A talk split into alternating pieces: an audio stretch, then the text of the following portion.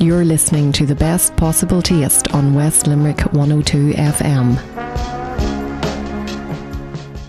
Good evening, and thanks for joining me, Sharon Noonan, on tonight's Best Possible Taste on West Limerick 102 FM. As promised last week, in true birthday style, we're going to be talking cakes tonight with Selena O'Sullivan. We'll also be hearing reviews of two of Limerick's newest restaurants from Rachel Keeley. Rosemary Bennett in Sona's health food shop in Newcastle West has great advice regarding a gluten free diet. Comedian Alan Short will be on the phone with some food memories growing up in West Cork. And of course, towards the end of the show, we'll have details of what events are coming up at the weekend. If you'd like to get in touch with the show, maybe to wish us a happy birthday, you can send me an email to s.noonan at live.ie or tweet me at Queen of Org, which is short for organisation. Last month, restaurant reviewer Rachel Keeley was singing the praises of the Global Village restaurant in Dingle. This month, she's bringing us closer to home with two newly opened gems in Limerick City. Cheers. Chin chin. Salut. Sláinte. Rachel, we're coming closer to home this month and we're going to look at two places in Limerick, one of which was shortlisted in the recent Food and Wine Magazine Awards for three categories, I believe Best mm-hmm. Casual Dining, Ethnic and World Cuisine, and Best Chefs. Tell us about that first place. That's called Aroi, and it's on O'Connell Street in Limerick, one O'Connell Street, in fact, um, just as you come into Limerick City. And um, it's a relatively new restaurant, only open by my count around four months. And I have never seen such a trajectory as Aroi has had. It has just seems to have been an instant success since the moment it opened its doors. Um, it's been interesting to watch. It's been very interesting to eat there. Um, very good and interesting. But um, yes, I mean these recent nominations, I think, just highlight how far they've come in such a short amount of time. It's Asian cuisine. It's Asian street food. Street food exactly. There's very much an emphasis on casual, you know, um, casual, I suppose, and authentic, really, because the proprietors, the husband and wife team, Eddie and Jenny, um, they are Malaysian born, um, but have spent a long time in Ireland uh, training, I suppose, I believe in hotels, also in restaurants, and building up sort of their, their skill set. And now this is their business, which they're running um, around the clock, by the way I can see it. It seems to be queues forming outside all the time, along with a very new baby. So they're busy people at the moment moment. And whenever we say street food, what sort of things are on the menu? It's it's very much a sort of mix. Um, it's very simple. Pretty much every dish is ten euro. Um, then they have little side dishes for four, five, and six euro. And um, there's a variety of food that'll sort of. The idea is that it'll suit you if you want a light bite. It'll suit you if you want lunch, if you want dinner. Um, there's no sort of formal structure. It's not a case of you get a different menu at lunchtime, a different one at the eating time, and a different one for an early bird. It is what it is. It's simple. It's straight up. The idea is that street food is is what's served quite literally on the street um, in Malaysia um, and indeed just Asia generally as sort of quick bite on the run, very tasty, uh, well made, and um, using original, authentic uh, ingredients. And the night you were there, what did you have?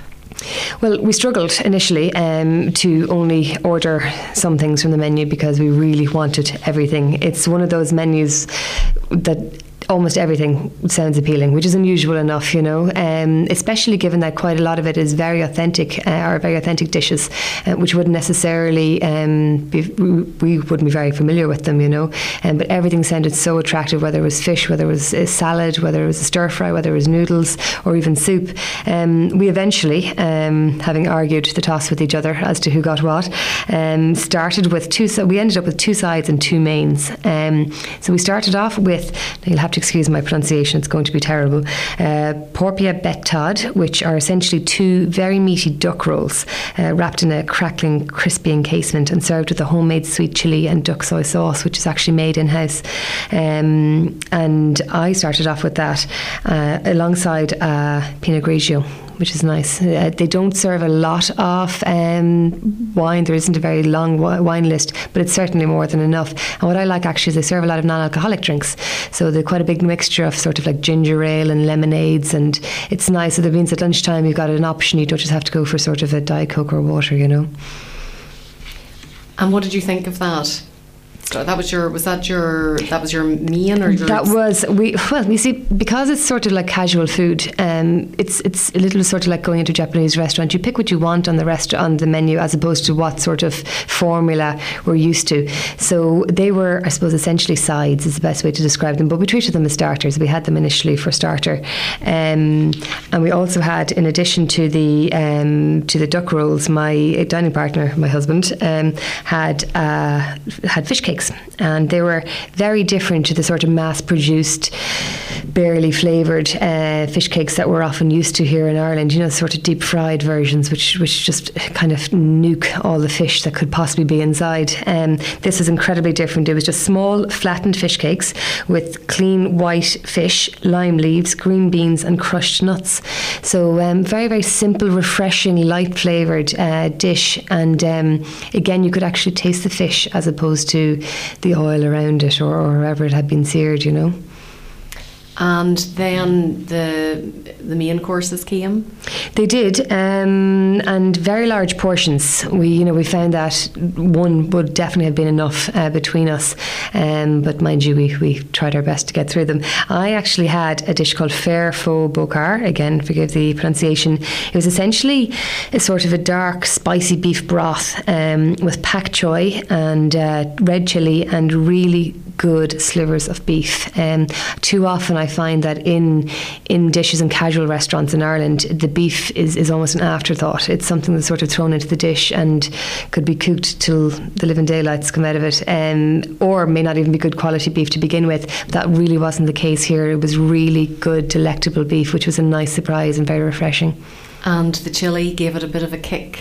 It did. Now um, I love my heat. I'm, my husband accuses me of having an asbestos palate, um, and even for me, I found it was getting it was getting close to the sort of extra spicy mark. But they do ask you how spicy do you want it, which is nice.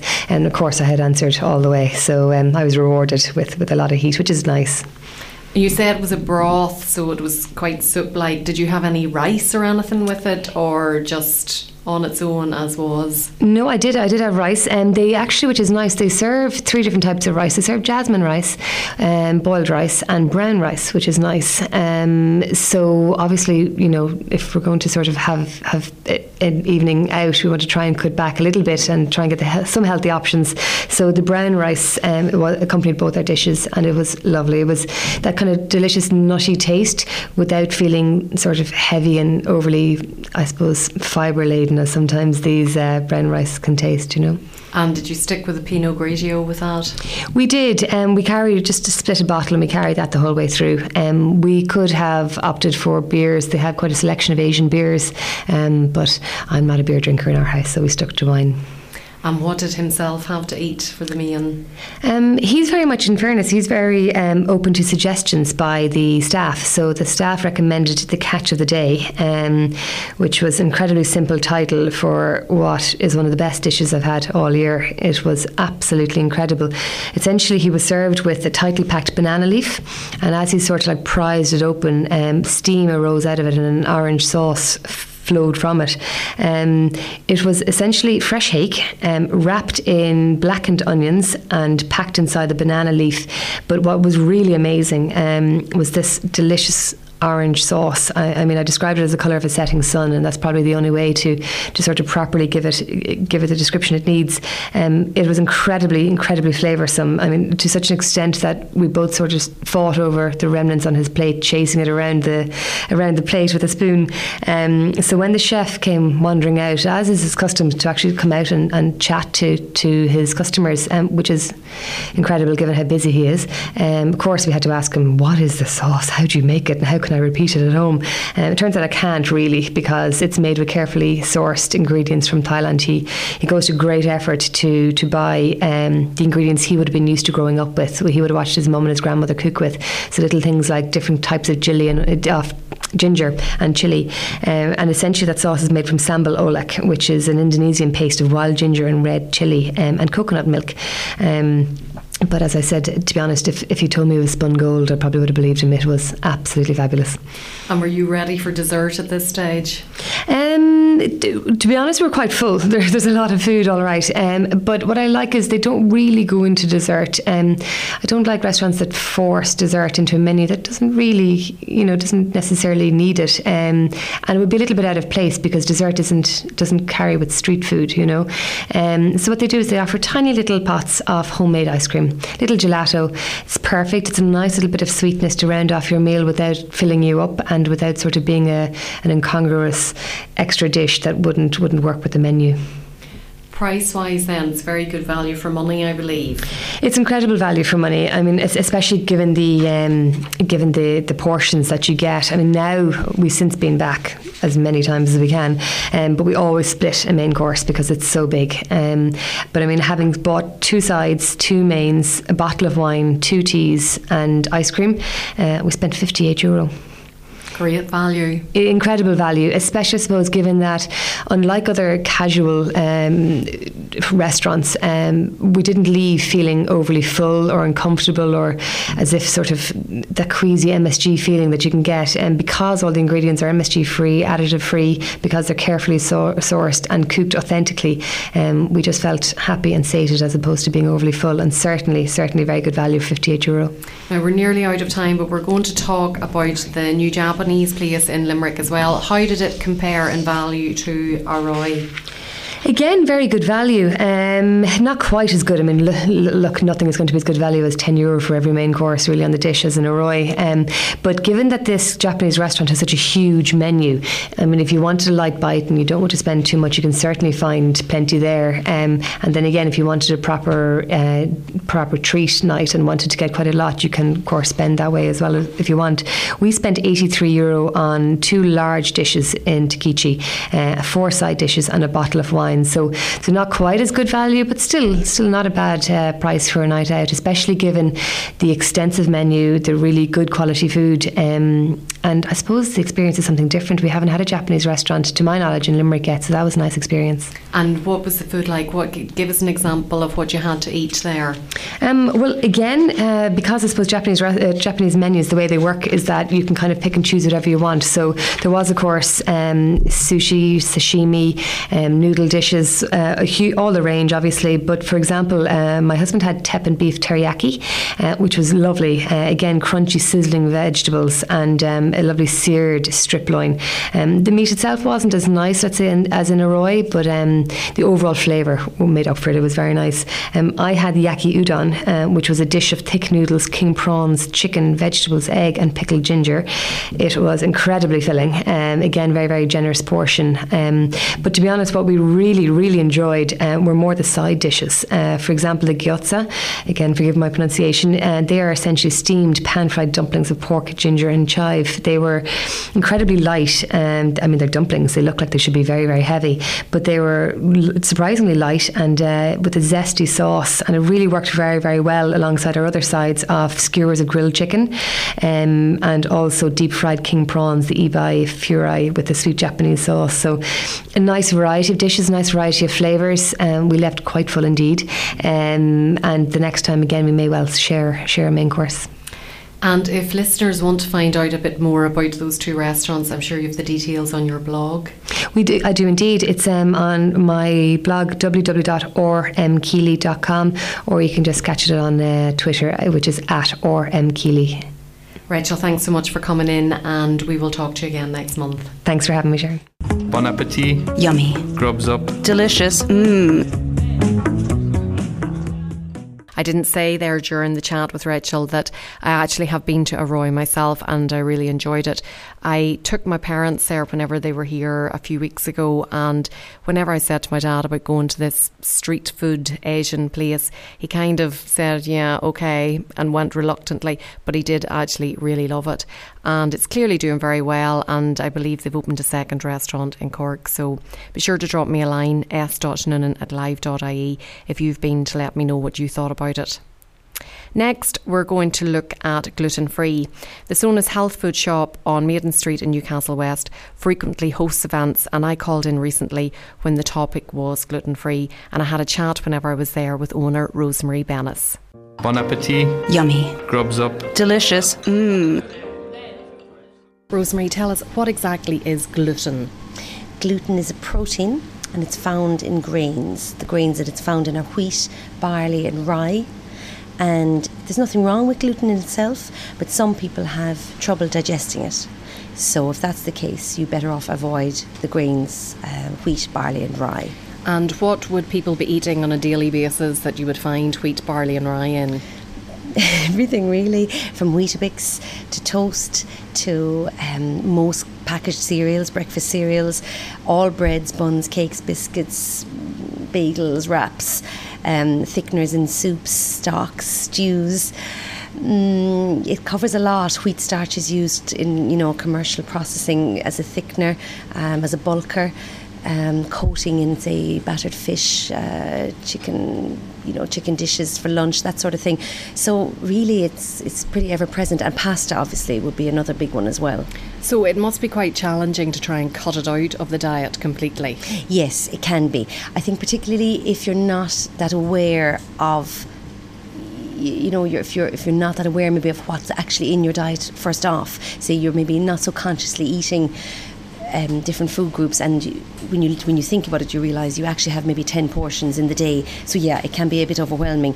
Having said that, once you become aware of it, once you become tuned into what it's in, there are lots of alternatives, but you do need to educate yourself, you know, a bit to get on to get on the program.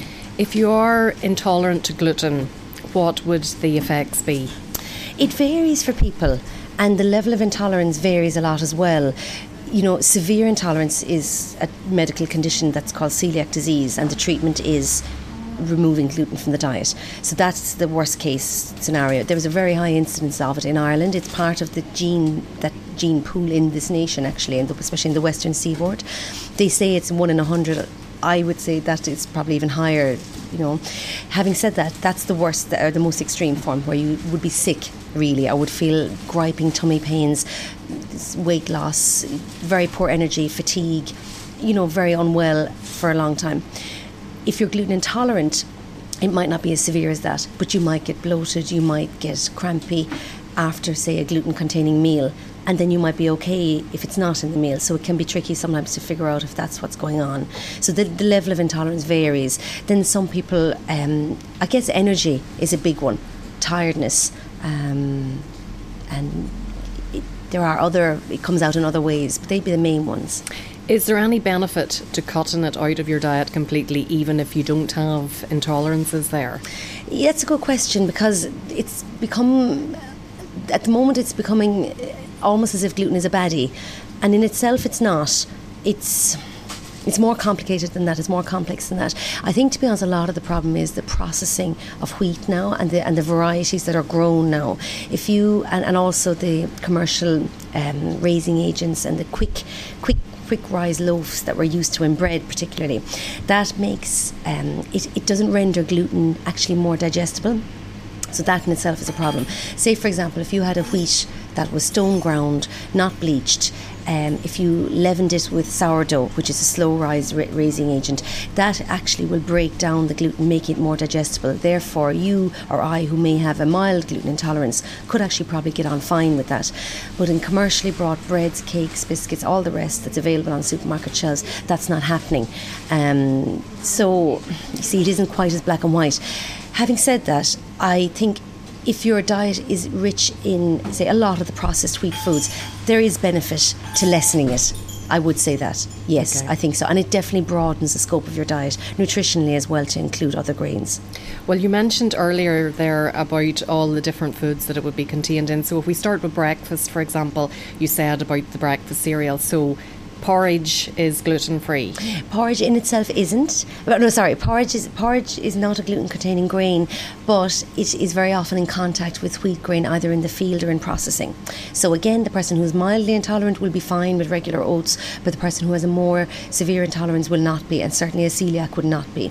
But luckily, in the last couple of years, there are now actual proper oats that are monitored from field to processing unit to the packaging, um, the whole way through that there there is zero, um, well actually not quite zero, but very very very low uh, gluten content, and they're suitable for celiac. They're approved by the Celiac Society. And what about something like granola? Would that be an option for breakfast? Yes, again, you excuse me. You'd need to check that it was if you're very severely intolerant that it's made with gluten-free oats. So they'll always say certified gluten-free. For the person who's not so, it's not such of an issue. Oats aren't really that difficult; they're fine. And granola, yeah, the first ingredient is oats. So yeah, and it's an easy one to make. Um, actually, you can avoid a lot of the processed sugars and stuff that's added to the commercial brands.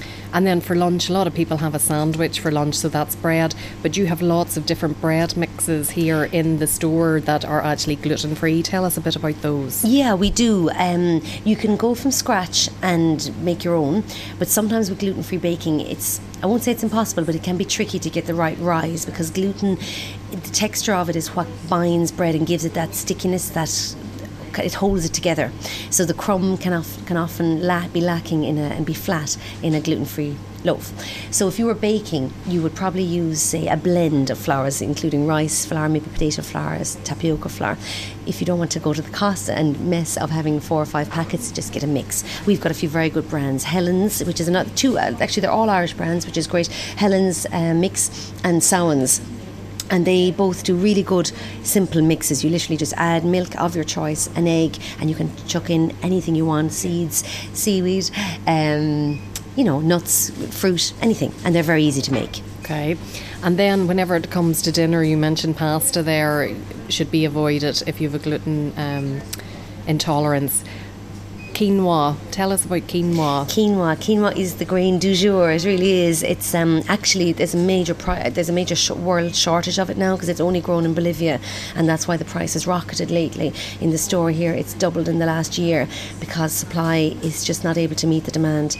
So it's incredible. Quinoa is um, actually not a grain; it's a it's a seed, and it's a tiny little seed. It swells up when it's cooked a little bit looks a little bit like couscous. The taste is actually quite bland. It hasn't got a big taste, so it takes flavors very well. Um, it cooks really quickly, so it is great for you know when you come home. You've got to get dinner on in the table in 15 minutes. It cooks as quick as pasta, which is brilliant. It's very light, really sits well in the tummy, and also the great thing about it, it holds well. So a portion left over is a great base for a salad the next day for lunch. You can jazz it up with a dressing.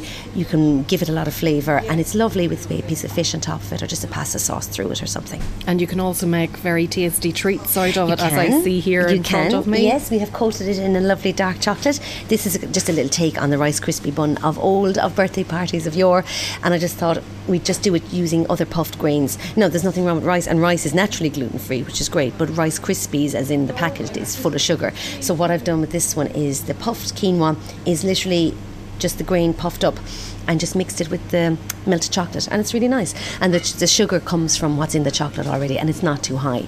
And you have other options for treats as well. I see there's a lovely chocolate brownie here. Indeed. Again, the Samhain's brand. That's a great Irish company. They do a fabulous gluten-free brownie mix, which is really, really rich, gorgeous. Um, you really wouldn't tell. I mean, I think sometimes people can feel a little deprived if they're on a gluten-free diet and think, oh, it's so bland and the texture's lacking. But really, the quality of what's available now is just really much better than even three years ago, certainly five years ago. So this one, you would never know it wasn't um, a full on indulgent chocolate brownie. And is that a healthier option to making the brownie yourself, or is it still Not quite really, naughty? Not yeah. really, because it has sugar in it. And you, now, what we do is we use real butter with it, and there's nothing wrong with real butter, but it's not a low fat or a low sugar item. No, it's an indulgent one to be enjoyed. And when you say butter, there you have almond butter in store, which is quite a popular alternative whenever it comes to baking, instead of using the, the normal Irish butter. Yeah, yeah, you can. You can use um, well in terms of say a a fat in your baking, you can use uh, regular butter, you could use coconut oil, you could use rapeseed oil. Um, it is great now there's so many suppliers, our suppliers of rapeseed oil as well. Coconut oil works really well, melts just like butter as well. The texture is great. The almond butter, if you were using it, then you'd use it as a spread on top. So it's a really lovely one to bring up the, the nourishment of, say, your your toast put a spread of um, almond butter on top. You get great protein and it tastes fab. Kids love it actually, and you can make a sneaky treat out of that as well by stirring a bit of melted chocolate through it or cocoa powder. So. So anybody that is concerned can come in to you and talk to you. You, you have all the, the, knowledge and expertise there, and you, you're you're quite able to offer alternatives to most gluten containing dishes. Absolutely. No, here at the shop, with myself, Trina, and Joan, it's really what we do is we you know we explain things we translate things we try and figure out a, a, solution to people's problems and we're used to it and I would say bar a wrap which I still find I think it's hard to get a really good wrap or naan bread something like that you can actually do most things work with them gluten free and there's some really great choices and you'd be surprised at how nice they are do you have a website address that we people do, can go to? We do, sonashealthfoods.ie. We do, and we've an active Facebook page as well. We'll ask the listeners then to log on there and to get in touch with you if they've any questions. Yep, great. Thanks, Rosemary. You're very welcome. Thank you. You're listening to the best possible taste on West Limerick 102 FM.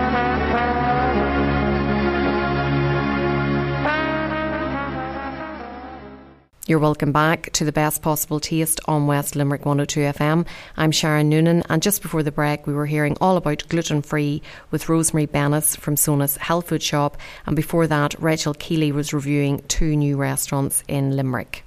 If you missed any of it, check out the podcast later in the week, soundcloud.com forward slash food and drink show. Still to come tonight, comedian Alan Short is on the phone reminiscing about food from his childhood. But next, it's celebration time, and how better to do it than with cake? Cheers. Chin chin. Salut. Sláinte. Selena, was baking always part of your life? Growing up, were you big into baking? Um, I suppose um, it, it it was. Um, my mum was a great baker, and so I grew up with it. So um, yes, it has been part of my life really. What sort of things did you bake with your mum? Uh, the traditional apple tarts, and you know um, brown bread, and and you know just um, just uh, fairy cakes, and uh, you know traditional traditional baking. And now you have your own business. When did you start actually dedicating your whole life in terms of making money to make to making and making cakes? I am officially in business two years uh, this August. So uh, this August just gone. So um, yeah, it just it it, it, it just t- took off from nowhere really. Did you find that people were always asking you to bake cakes for different occasions? Well, to be honest, um, it was my mum. You know, my mum was a great baker, and people would ask her to um, to bake some cakes for them. You know, so um, then um, my mum was asked to make a cake um, for a friend, and uh, she she couldn't do it because she'd hurt her her her hand. So she said, um, "Selena's a, a, a, dinger at doing doing the cakes and the baking. Sure, she can she can do it for you." And it, was for um, a local party, so I made that cake and the cake went to the Shamrock Bar, and everybody uh, was asking afterwards who uh, made the cake. So then it just took off from there. It's, my number was passed to to somebody, and then you know it just you know took off. It wasn't planned really, so. Um, it just took off from there. And did you find there was a lot of red tape in terms of the HSE? And uh, like a lot of people think mm. you can just start doing these things in your kitchen, but that actually is not the case. No, it's not. Um, you know, you do have to, um, you know, have your everything covered as regards your HSE, you know, your insurance. And um, but I must say that the HSE were very um, helpful for the likes of myself in starting up a business. Um, very encouraging and um, you know they came out to the house and um, helped me you know in advising me on what to do and what not to do. And before I knew it I don't think I wouldn't say red tape. It was very straightforward and easygoing and um, everybody I came across was very supportive. What types of cakes now are you baking what are the orders that people are putting in? Um, all kinds of celebration cakes, I suppose, from you know um, birthday cakes to christening cakes, um, you know, um, wedding cakes and that kind of thing. And I'd, I'd say that there is this like a, a significant shift in the types of cakes like the sponge and the fruit mm. and things like that. Like the chocolate biscuit is huge oh, now, isn't yeah, it? Yeah, it's very popular. Um, there is, we do, uh, there is a nod to the um, American style cakes. Really has come come to our shores. Um, definitely like the red velvet. You know, that's a, an American style cake, and um, you know the chocolate biscuit cake is, you know, well not American, but it's very, um, you know, it's different to your traditional um, Irish sponge. porter cake. Yes, exactly. And the red velvet, is that just a sponge cake with red? Food, food colouring. Well, no, there's actually like cocoa in it as well. So there is a hint of chocolate, um, but it's a very moist, um, you know, flaky kind of cake. But um, there is a very vibrant red colour when you cut into it, you know, but it is delicious, really is. And of course, it's very popular in, in the cupcakes, and I know that you you're very mm. well known for your cupcakes. Yes, it is very popular in the cupcakes. Um, you know, the the red velvet is is popular, but for me personally, my most uh, popular cupcake that I make would be one with a mint Aero. Um, topping. So it's chocolate, really. It's the chocolate hit. Um, and there's, you know, you can do all things. You can do all sorts now with, with cupcakes. So you can really experiment with the flavours, you know, lemon and lime. or And of course, you go with the season. Then, you know, like when the strawberries are in season, you will do your strawberry cupcakes with a fresh strawberry on top um, that kind of a thing, you know, maybe. And I think the red velvet is nice for Christmas because it's, I suppose, with the colour red, um, it's a nice one for the Christmas season. And now is the time of the year that people will be well on their way to making their Christmas cakes. Absolutely, yes, yes. It's the time, really. Um, I think once once October hits, uh, it's time to be thinking about getting your your fruit steeping and um, you know getting getting in some some booze like the whiskey and that to be to be feeding your your your your fruitcake. Um, so yeah, absolutely, and to get ahead for the Christmas. And you'll be making quite a few of those, I would imagine. Yes, um, I do have some regular customers that come back to me uh, since I've started in business now, and they. Um, they order their traditional fruitcake every year, so it seems to be a winner, thank God. So it's great. Now, the reason that I'd invited you along tonight is because we're celebrating a year here on the best possible taste. So, if I was looking for a birthday cake, novelty cakes are big in now. What sort of novelty cakes do you do? Do people come to you with a photograph of something that they've seen on the internet and say, Can you make this? And it might be say a hill or a putting green or something like that because the person is big into golf Yes, um, you know, people have their own ideas, they bring their own ideas, and between the two of us, then between myself and the customer, we'll design a cake uh, between us, the design. But um, for example, um, you know, if it was a cake for, say, a gentleman that was turning um, 40 and it was his 40th birthday, you know, a big celebration, and they wanted maybe a little figurine of him, and he was maybe, for example, a farmer, so, you know, I could make a little um, sugar paste um, a sugar figurine um, in the shape, you know, of a, a farmer, and um, you know, uh, the the customer might give me a little photograph as well that I can um, try and you know get the eye colouring and that. So Just pick up on certain yeah, features pick, yeah. if they have a beard or long hair, or they absolutely, absolutely. Yeah. But you know, there's there's um, you can do so much with the novelty cakes. Really, you know, there's there's just so much you can do. It's it's it's it's crazy, really. And it must be very time consuming because some of the detail can be fairly intricate. It is extremely time consuming. Um, you know, especially the ones with, as I said, those little figurine toppers or, you know, handmade little. Um, um, sugar paste flowers and that kind of thing. Um, the only thing is, uh, you can kind of get ahead with that if you have the order in your book uh, for some time. You can kind of maybe be working on that a week or so before you bake the cake. So you have the prep work done and um, then it's just a case of pulling it all together when, once the cake is baked. Wedding cakes now that you mentioned earlier on, a lot of people might be going for the cupcakes for the wedding cakes, mm. and then all of these different tiers with the, maybe the fruit, the sponge. Like there's so much there.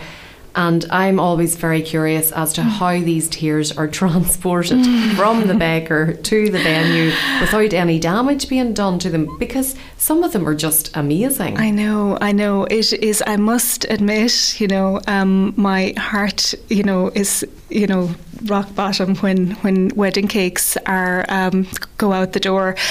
Uh, sometimes I might deliver and set up the cake myself if it is a local wedding, for example. Um, but there is a little. Um, it's, it's a food safe. Um, it's a dowel, is what it's called. Basically, it's just a little um, wooden, uh, kind of like a wooden skewer, a little wooden rod, and you can get plastic ones as well. That will sit inside into the cake, which um, it kind of it's it holds it in place and it adds a little bit of structure to the tiered cakes. So that really, um, that you definitely would be putting those in in baked cakes. Not so much chocolate biscuit because it's heavy and mm. fruit cake, but if you had a three tier. Madeira cake, for example, like a chocolate cake, maybe a lemon, and maybe just a plain Madeira on top, you would absolutely be doweling those um, tiers. Or, in saying that, if it was the type of design that I could assemble at the venue myself, um, I could probably bring each tier separately and, you know, just build it up at the hotel. Assemble it there. Yeah, yeah. yeah. Probably the easiest thing yeah. to do. And you you probably are happier doing that because you know it has made it there in one piece and it's set up the way it's supposed to be set up and looks the way it's supposed to look? To be honest, I am happier if if if I can uh, deliver and set up. You know, um, but sometimes you know weddings are really far away, and the couple are ha- you know are happier to collect the cake and bring it to the venue themselves. If it was in Kerry or you know someplace you know a long distance uh, so it is a little bit daunting to be honest but um, exciting though when I get the feedback you know of course yeah. yeah. Now, I just want to ask you before we finish up about inspiration for you yourself. Like, what bakers do you admire, and mm-hmm. like, do you wa- watch Cake Wars on TV? and do you know is that the sort of thing that you enjoy? And what cookery books would you refer to? Baking books, obviously. Okay. Um, well, I love Cake Boss. Um, you know, like many, and even there's a lot of um, the youth of today. You know, if they come with their parents even to collect a cake from me, they'll say, "Oh, do you watch Cake Boss?"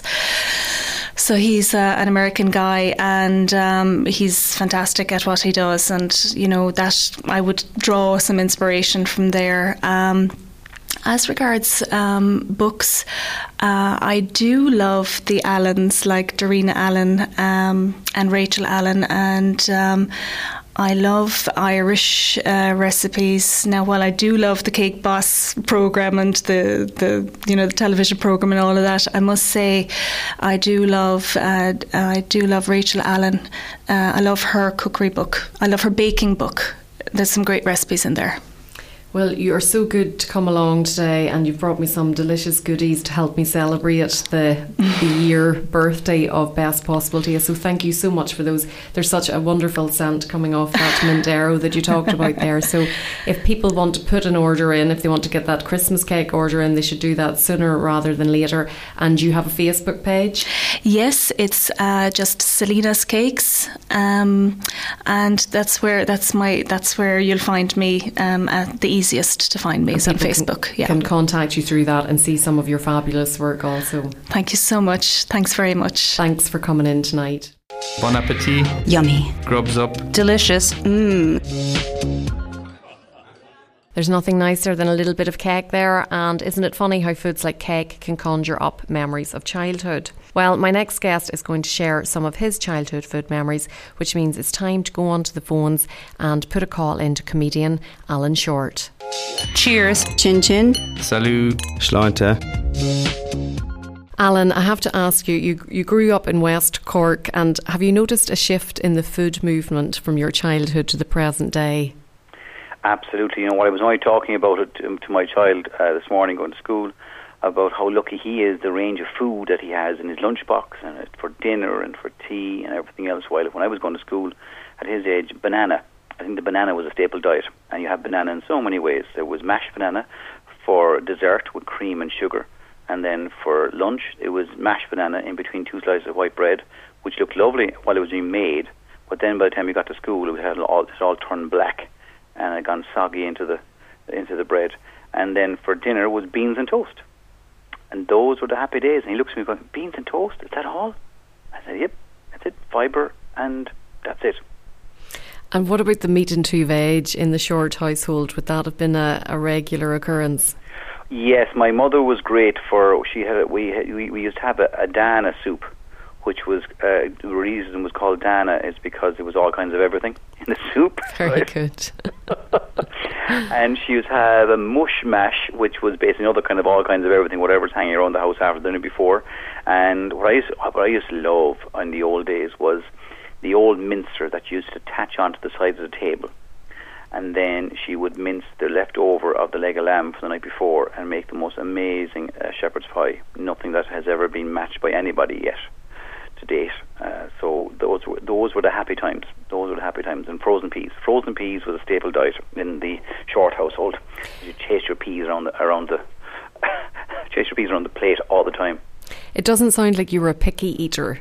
You were happy to eat what you were given. Oh, absolutely. We didn't. We didn't have a have a choice to be picky eaters. You know what I mean? Because it was a.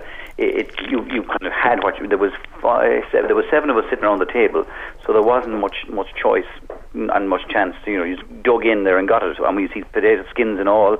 It was good old fashioned eating. You know, there was no couscous and there was no red pesto or green pesto or any pasta. Any pasta? I don't. I'm trying to think. Nope, there was never pasta. Never entered the house. Never ever now it's a staple, nearly a staple diet for everybody. And of course, some of those dishes that you mentioned there are are making a reappearance on the menus now. You mentioned shepherd's pie, but it's probably not shepherd's pie as you knew it. No, you see, because we don't have the mincers on the side of the table anymore, and we don't mince up yesterday's meat. Uh, the other thing, what, what I used to love was my mother's brown stew. I loved brown stew, probably because it was laced in salt. And also uh, ox tongue. I used to love ox tongue sandwiches, which is kind of a rare thing now. My mother used she used to boil the biryani out of a big huge ox tongue, then she'd skin it, and then she'd put it in the bowl and put a side plate on top of the ox tongue, and then put a big rock from outside in the garden on top of the plate to weigh down the ox tongue. So then when it was cooled, it would come out the shape of the bowl and it was absolutely gorgeous, just with a little bit of tomato sauce, and once again on good old-fashioned white bread. I'm so sorry to have that white bread has been given such a bad rap over the years, and now we all have to eat brown bread and chia seeds and multi-seed and multigrain. You can't beat a tongue sandwich with tomato sauce and white bread. Just the best. Well, you mentioned there the, the Dana soup, and I think actually that's something that you've adopted yourself, the all kinds of everything um, approach to cooking, because you told me just before we came on air that you had a, cas- a chicken casserole. You made a chicken casserole for the dinner tonight because you wanted to use up the white wine. Well, you see, here, here was the dilemma. I bought a chicken, a full whole chicken, and I said, "Look, can we just roast chicken?" He said, "Oh God, do we have to have roast chicken again?" I said, "What's wrong with roast chicken? I love roast chicken, and we can make sandwiches with it in the morning." He said, "No, I don't want roast chicken." So there was a half bottle of white wine, which I attempted to uh, to drink twice, and it was didn't get any better, uh, even a second time round. So this had to be used for cooking. So we kind of looked up the internet, had a quick look chicken with white wine casserole, and got a variety of different uh, recipes. And then went, okay, none of them really work, and we just made up ourselves. So they started off with a bit of garlic, a bit of onion, and a bit of mushroom. Fry that off first, and then some bacon lardons in there to get a bit of salt and a bit of thing going.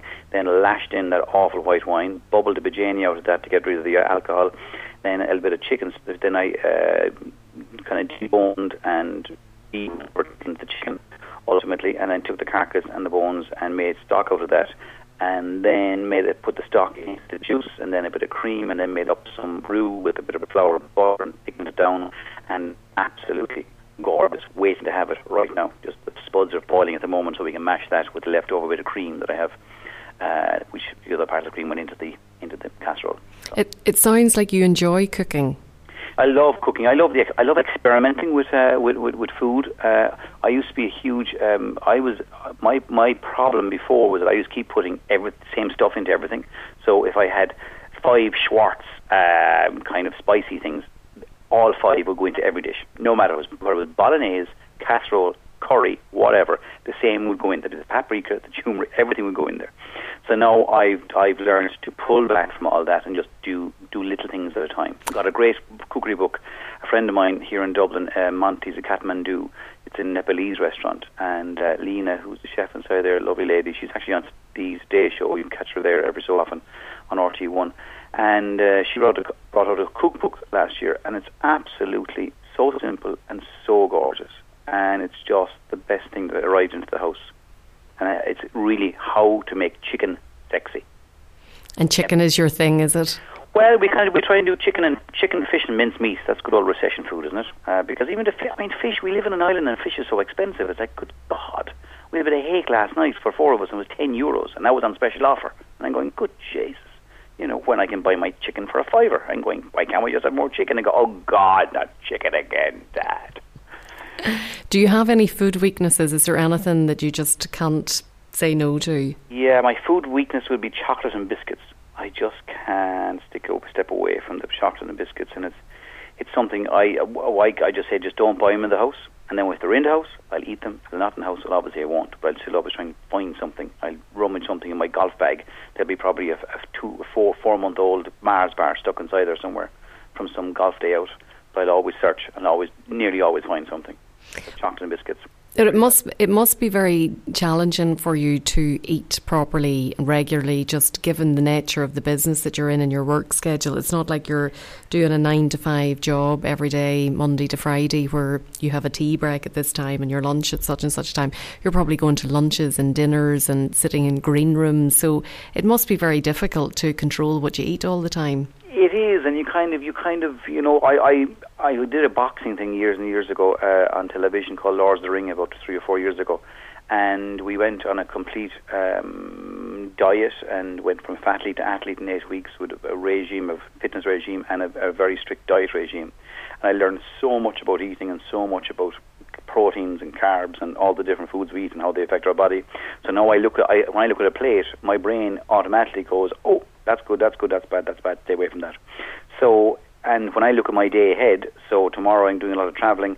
I'll kind of try and do my best to load up in the morning where we've gone to be been we've moved into green smoothies now. Curly kale, curly kale, um, carrot, bit of avocado, strawberries, blueberries, and almond milk, and a bit of water, all whizzed up, and a bit of chia seed and that's a good start to the day. Uh, we have that, and then we uh, then I would um, I would try and make sure that I have some bit of lunch somewhere along there with a sandwich because I find the old blood sugars disappear. And then if there's dinner tomorrow, I would try and if I'm, if I'm going to go out for going out for dinner, well, we're going out for dinner. But if not, I'll try and fit something in before I do my job, whatever, four or five o'clock. I just constantly try to make sure I'm fueled up because I I kind of you know yourself, your body just disappears very quickly off a cliff if you don't keep the fuel in there. And the worst thing is at 11 o'clock, all of a sudden you feel hungry, and where do you go for the good old fashioned kebab, which is fantastic, but you really regret it at 3 o'clock in the morning, tossing and turning and burping and other things. Well, you mentioned blood sugars there, and I was going to ask you then do you think there is a connection between food and mood? Absolutely. I even saw it with my own uh, with my own kids that when we change their diet uh, from away from pizzas and even you know even processed ham for lunches off the white bread just change various various foods away from them and get, got them off sugars especially get, well not got them off sugars but pull them back from the sugars. And the difference in their mood is amazing. They're much more balanced and well they're kind of mad but they're still they're, they're, they're up their highs aren't as high and their lows aren't as low and they're much more their energy levels are more constant which is fantastic. And I, and I see that myself when I balance. If I have the porridge in the morning, it keeps me going longer. Then you know I'm always hungry two hours after porridge. It's a bit like eating. It's a bit like going to a posh restaurant. You're always hungry. Like you're always dying for Chinese an hour later. But um, but it does work. It does balance the sugars if you can do that and detox and do all that kind of stuff. I find that. But I mean, from a mood point of view, what makes me feel really good is a good as a kind of a. It's called a shepherd. I think it's called an old shepherd cheese. It's really smelly, smelly blue cheese, and it's absolutely divine, probably so bad for you. That and a good fine wine from Ron Forrestal, a nice little red Ron red wine with a bit of smelly cheese. And how you, how you eat it is that put a little bit of cheese on the cracker, stick it in your mouth, but hold your nose, hold your nose so you can't uh, breathe and taste it. And then you take a small sip of the red wine, put it all in together, and then let your nose go and let all the flavours explode in your mouth. And it's absolutely fantastic. It sounds like you were doing a live demonstration That's of it, that there. Yeah, sorry. yeah. without the fine, without Ron's fine wine, and without uh, the smelly shepherd cheese. Well, now or this week, you're getting up early this week because you have to have a good breakfast in you, and you are all about upbeat on air with St Patrick's Mental Health Services. Tell us about that. St. Pat's have uh, created a pop-up radio station called Upbeat On Air, and I think it's broadcasting on 99.5 FM. Also, you can get it on the website upbeat.ie, and you can stream it. Be streaming through the website. And I'm going to be presenting a breakfast show for five for the five mornings with Teresa Lowe from Where in the World all those years ago, and we're going to have a game show called Where in the Bejesus is our plan. And so myself and Teresa will be looking at each other across the table in St. Pat's for five mornings, and we're looking for upbeat songs. So people who have uh, any upbeat song, whatever your most favourite upbeat song, you can get onto the website and let us know on upbeat.ie, and we will try and play that song for you. RTÉ stars, kind of from radio and TV, doing some pre- presenting as well. And then on the Friday, Friday is na- is World Mental Health Day, so there's some sort of special things going on that day as well. I'm not really sure what it is. I think we're making it up as we go along. To be honest, a fantastic cause because I mean it's it's it's trying to make mental health uh, awa- just awareness. It's, it's okay to have mental health issues. It's okay to be sad. It's okay to be down. It's okay to talk about it, and that's what we want to do. That's actually talk about mental health in a positive way. That it's normal to feel whatever way you're feeling and we want people to talk about it more, and we want people to discuss it more, and stop hiding it, and stop um, climbing into your shell and wallowing in self pity, thinking thinking it's only you. It's not only you; it's everybody suffers from it. It's not a weakness. It's an act. It, it, it's not a weakness because it's actually a strength that you can create for yourself, knowing that you have it, and knowing that you you have certain times of the year when you you dip, and certain times of the year when you come up. And a lot of that has to do with, I believe, just living on the island we live in in such a, a grey area. This year has been fantastic. We've had a really long summer. The summer is still with us, thank God. So I'm hoping that'll help a lot of people who suffer from kind of just the sad syndrome or just good old winter blues, where they just lack vitamin D in their in their body from the lack of sunshine. So it's just hopefully we will we will ha- get people happy. We will, and it's not even making people happy. It's about just making people realise that it's okay to have ha- to have your brain have the flu, basically. Well, I've no doubt you'll do a tremendous job with Teresa Lowe, and we wish you all the very best with it. Thanks so much for talking to me tonight, and I will let you go and enjoy your chicken casserole. Thanks a million, Sharon. It's looking absolutely beautiful as we speak. It's bubbling with a slight. I forgot to mention I put in little tin tomatoes as well, so it's got a little, little slight tinge of red coming through as well. So it's it's looking good. So now we've got to do and lace the potatoes with butter and cream. That's my plan. And open a fresh bottle of wine, Alan. No, you can't. It's only Tuesday. We got to wait till Friday. What are you like? Is that what you do as well? Well, I, I know. I know what you're up to down there. Listen, as I say at the end of the show every week, bon appetit. Bon appetit. Yummy. Grubs up. Delicious. Mmm. That was comedian Alan Short, who was emceeing recently at Westfest, the Knights of Westfest here in Newcastle West. And the programme that he's talking about is actually on this week. So be sure to look up the website there. I think you can also do it through stpatricks.ie forward slash upbeat and all for a great cause. Apologies if the sound quality wasn't great there on the phone call. You're listening to the best possible taste on West Limerick 102 FM.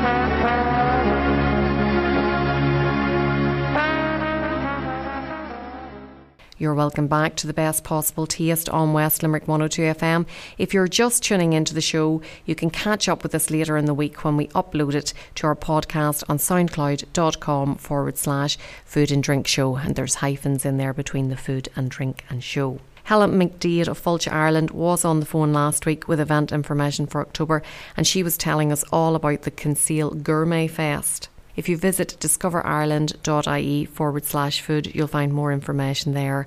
That brings us to the end of the show this week. A special thanks to you for tuning in, and don't forget that the podcast is on SoundCloud. Until next week, when Sinead Neeland from the Organic College will be here, bon appetit! Do you want to get in touch with the best possible taste? Do you want to come on, share a recipe, review a cookery book, or just have a general chat about what you like to eat and drink?